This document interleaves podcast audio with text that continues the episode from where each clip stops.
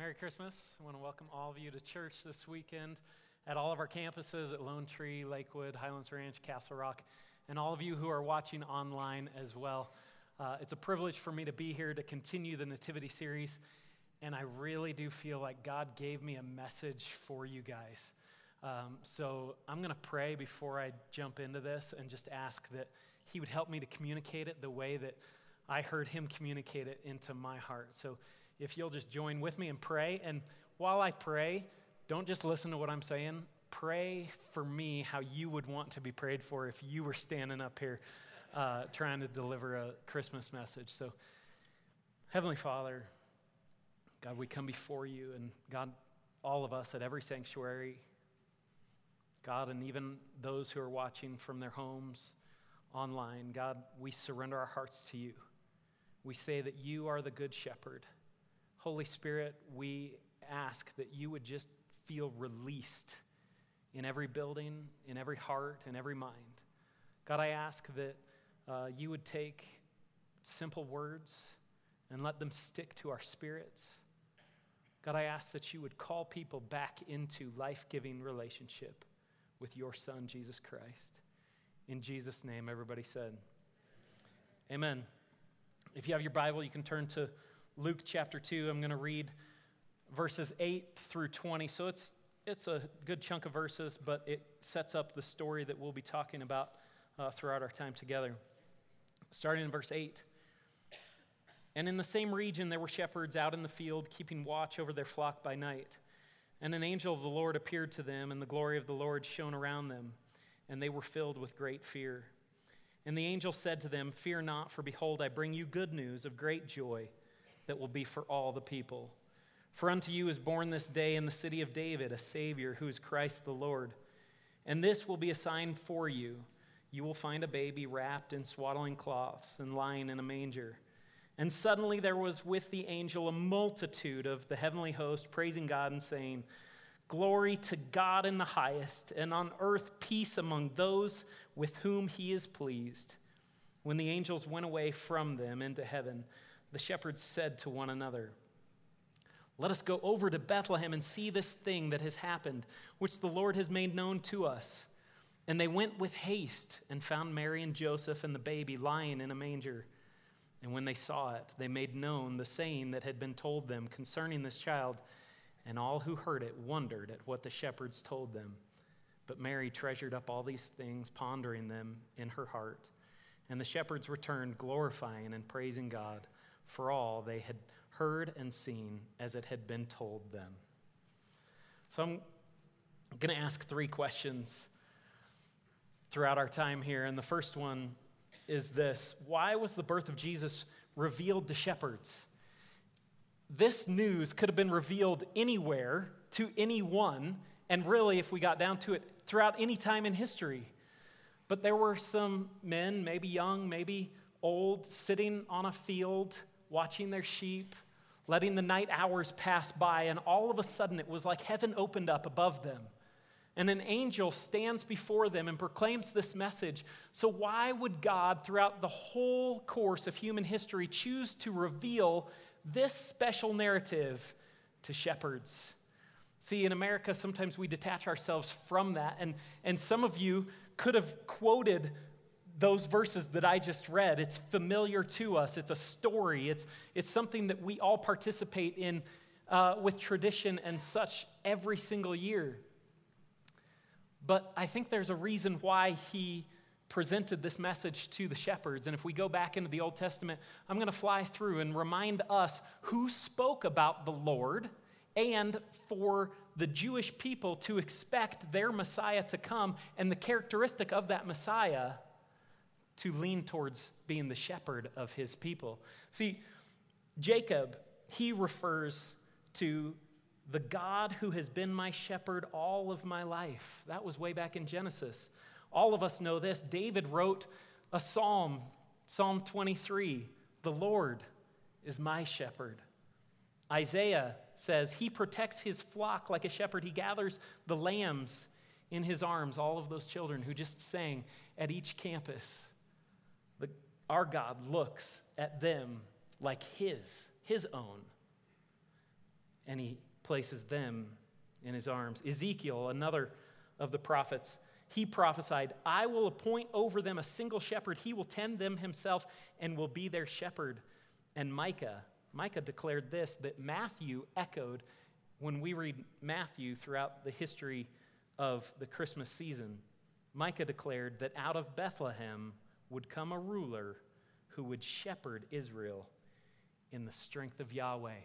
So those shepherds sitting on that hill had to have thought that their Messiah would one day return and their Messiah might act a little bit like each and every one of them. So when the heavens opened up, it wasn't a surprise to them that it was announced to shepherds. So I want to ask this How did the shepherds respond to this great news of great joy for all people? Well, in your notes, it says they were moved.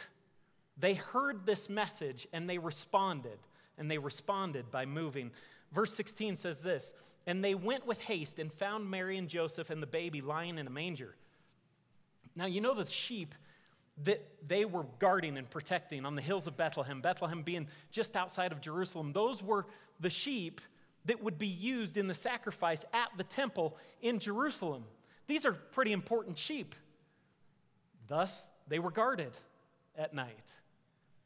But those men, on that occasion, decided to leave that which was valued not just by them, but by all the people in that vicinity. They left that behind in pursuit of something of greater value and worth. So there's already a hidden message in this when we read those verses that says, wait a minute, how could they let go? How could they leave behind? How could they put at risk something that was so valued? Sheep that would be sacrificed in the temple. Sometimes we are more concerned about our symbols of religiosity than we are about our relational encounter with Jesus. Do we do the same thing when Jesus is trying to get our attention? We find our routine, we find our tradition, we find our habits safer and less risky than a true spiritual encounter with Christ. And we do something over and over and again instead of listening to the voice of God that says, just come over here, just spend time with me, just come and see me for yourself. See, I think they recognized that what they were leaving behind was just a symbol of what they were looking forward to in hope. I'm going to have uh, Kyle come on up here. Kyle is our lead production uh, director. And so, if you're at any of the campuses, this is somebody who takes care of you every single week and you've never seen him. This is an awesome friend of mine. Kyle went, he went to YWAM. He knows the Bible very, very well, and he is sowing seeds into each and every one of our lives to make us able to hear the proclamation of the word every week. And so, uh, I, Kyle, I got you a Christmas gift. I'm going to give you a 2015 Jeep Wrangler. So, I'm going to give that to you. Now, here's, here's the deal Kyle might appreciate that, but I think my kids would appreciate that a little bit more than Kyle would, right? Kyle's busy. He's older than my kids. And so he might appreciate that and he might remember that, that maybe it'll be a, remi- a reminder of our friendship that I gave you a gift. But when I said I'm going to give you a 2015 Jeep Wrangler, I think you might have hoped that I would give you a real one and not just a model of one or a symbol of one. But if I were to give you this key, would you be willing to give up that Jeep? Right. So stand there for a second with me. You're willing to give up this car for that key. And you can go and look out in the parking lot later and see if there's a Jeep waiting for you. but here's the deal if I had given this to my two year old and then offered my key in exchange for this from my two year old, my two year old would probably hold on to this. Because our maturity dictates our decisions. And so I think our spiritual maturity dictates our spiritual experiences as well. And so sometimes I think we hold on to the symbol of a relational encounter instead of trading it for access to a relational encounter. So, what would have, thank you, Kyle, appreciate that. What would have kept those shepherds from seeing Jesus face to face? It would have been the sheep, right? Maybe there was one shepherd that got left watching those sheep because of the value placed on the symbol of it. The Jews would sacrifice those lambs, waiting, hoping that one day there would be one sacrifice. And now we can see that on the other side and see the value of that, but I think sometimes we are more concerned about our symbols of religiosity than we are about our relational encounter with Jesus. See, your response is determined by your maturity. They had a spiritual experience that continued their spiritual growth. But they heard a message on that hillside. And I think there's a lot of Christians who hear a message. And it's almost angelic at times. But then the lack of response keeps us from spiritual growth. It's what you do with what you see and learn and experience here in worship and the word and community. If you're doing something with it, then you will grow spiritually.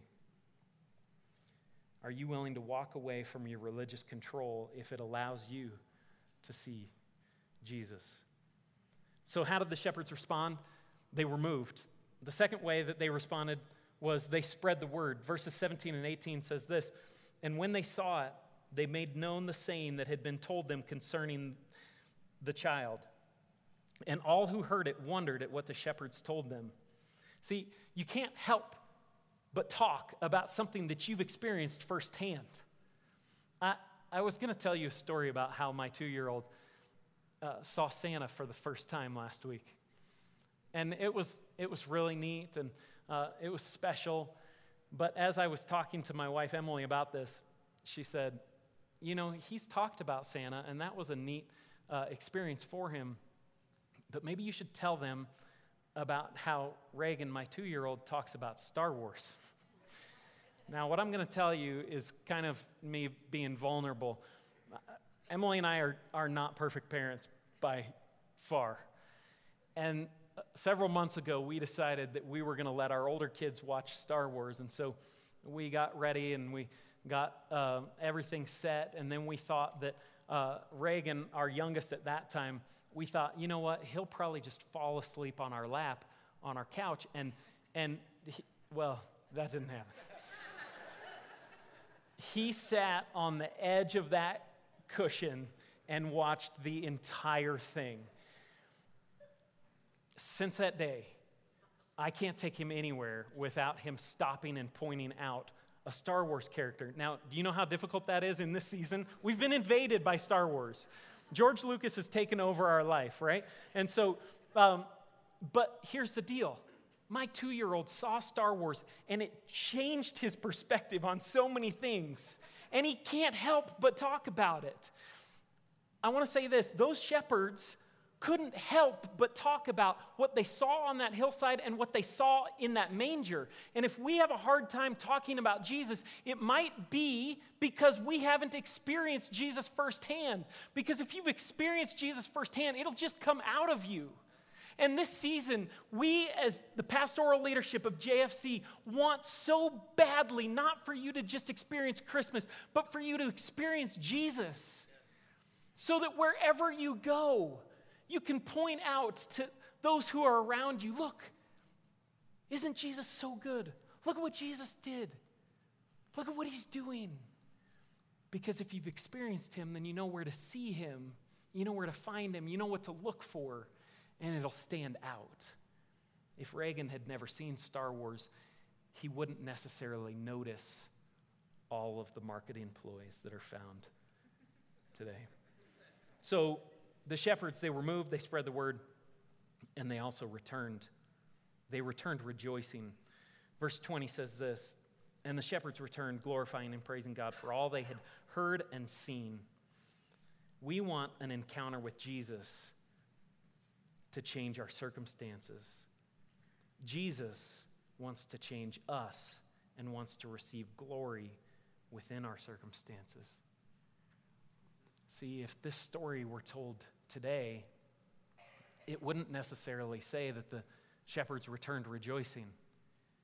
It would say, and then the shepherds went out and signed a book deal. And then the shepherds went out on a speaking tour. And then the shepherds went on CNN and Fox News and all of these things that would have been more about the shepherds than about the Christ. But right here, it says they returned and they returned rejoicing. So, where did they return? To the hills surrounding Bethlehem to do what they had always done. I think some of us so desperately want an encounter with Jesus so that it'll change our circumstances. And Jesus wants us to have an encounter with Him so that it changes us so that he can insert us back into those very same circumstances, back into those very same relationships, so that those who know us best can see the radical change taking shape inside of us. Because when somebody sees us in the good and the bad seasons, in the highs and in the lows, and they can look and say, Boy, you're dealing with the same sort of thing that I'm dealing with, but you have hope and you have joy. What is it about you that has changed? What is it that it's different about you? The world needs you to return to your circumstances rejoicing. Can we do that? Can we rejoice in that very thing that's in the front of your mind right now that you wish would just stop or change or go away? Can you enter that same thing rejoicing, full of joy, full of expectation. Good news of great joy is spread when those who know us see the change within us. Will we be moved? Will we spread the word? And will we return rejoicing? Point number three on your notes it says, How will insert your name respond? How will Evan respond? To this good news of great joy.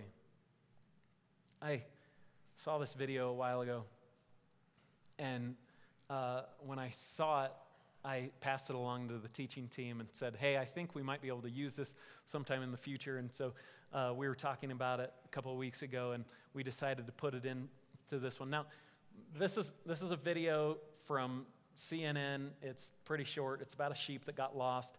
Uh, I'm going to set it up just a little bit, and then we'll talk about how it relates to this message and these verses uh, afterwards. But just to give you a, a, couple of things to make this video make sense, uh, this sheep was lost somewhere in Australia, and when they got it found, they sheared the wool off of it. And there's a couple of pictures there that uh, when I've showed it to other people, they, they thought that the sheep was bleeding. But after they shear the sheep, they put uh, antiseptic and antibiotics on their eyes and on their ears. And so uh, when you see it, just know that that's antibiotics. But let's go ahead and watch this video, and then we'll tie it in.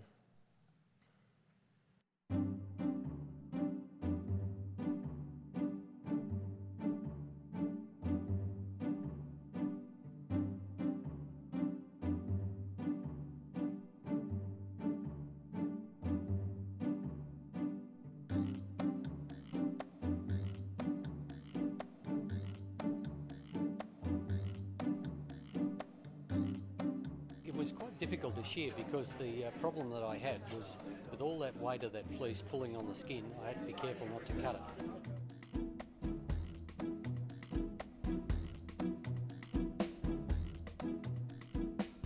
This fleece weighs uh, 40.5 kilos, and the average fleece after 12 months of growing would be 5 kilos, so it's, it's quite amazing. I, I reckon this sheep would have been about 7 years old. It was actually in quite good conditions, which, which is quite amazing.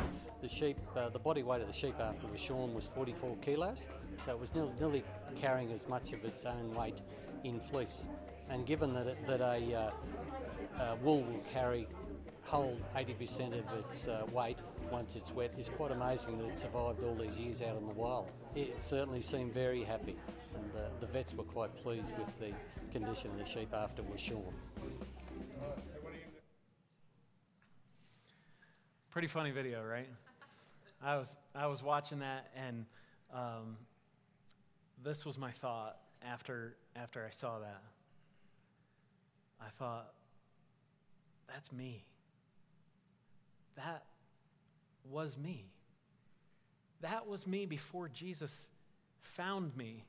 And then I thought, if that was me, maybe that was you, and maybe that's all of us. Because if I know one thing about pastoring, it's that we have this thought in our mind that we need to get cleaned up before coming to Jesus.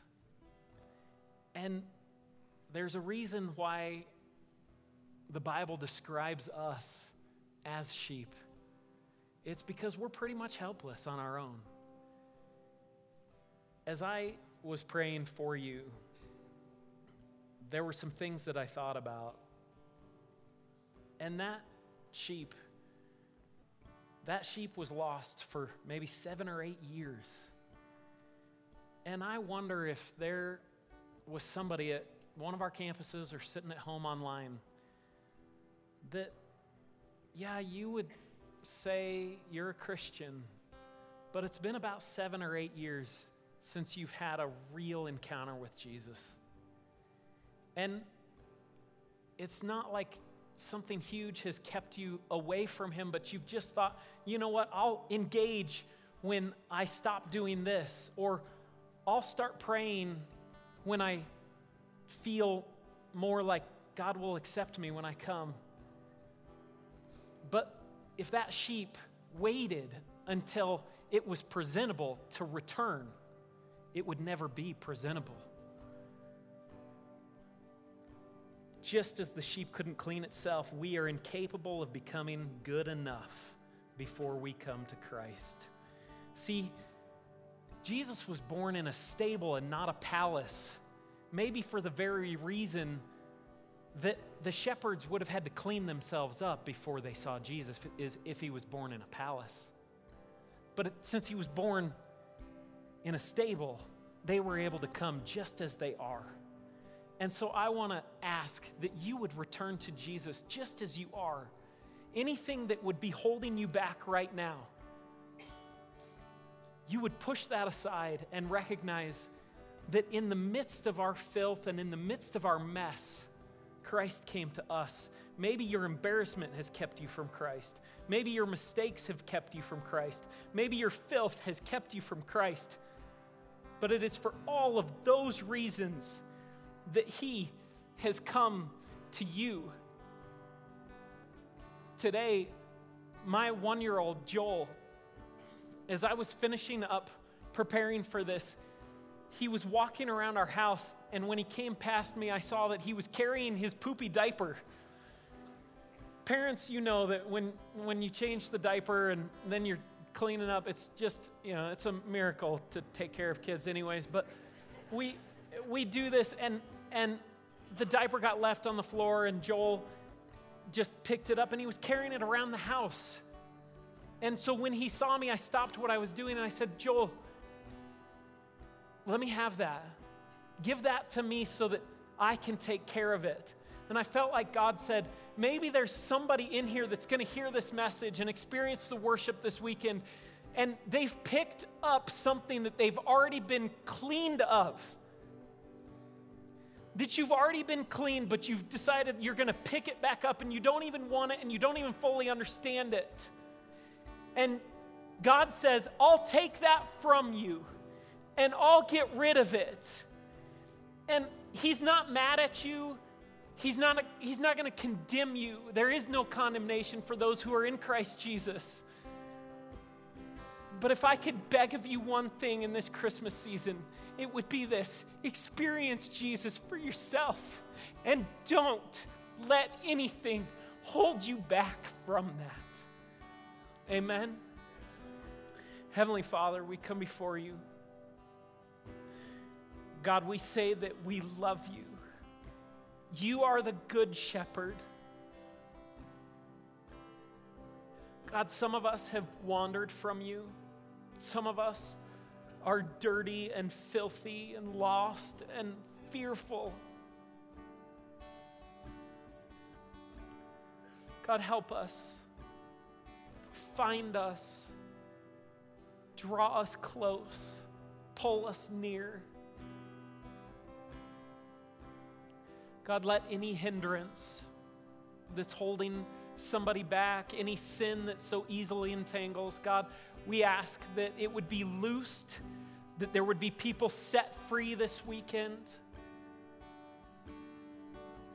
God, that we wouldn't be people who just tend to the symbols of our religion, but God, that we would be people who would gladly exchange the symbols of our religion for a real relationship with you.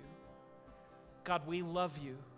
We praise you. We thank you for sending your Son to be Emmanuel, God with us, and that He became that sacrifice once and for all, dying on the cross in our place to forgive us for all of our sins when we say yes to Him, that we receive grace amazing and mercy unmerited. So, God, this weekend we say yes to you. We come home to you. In Jesus' name, everybody said.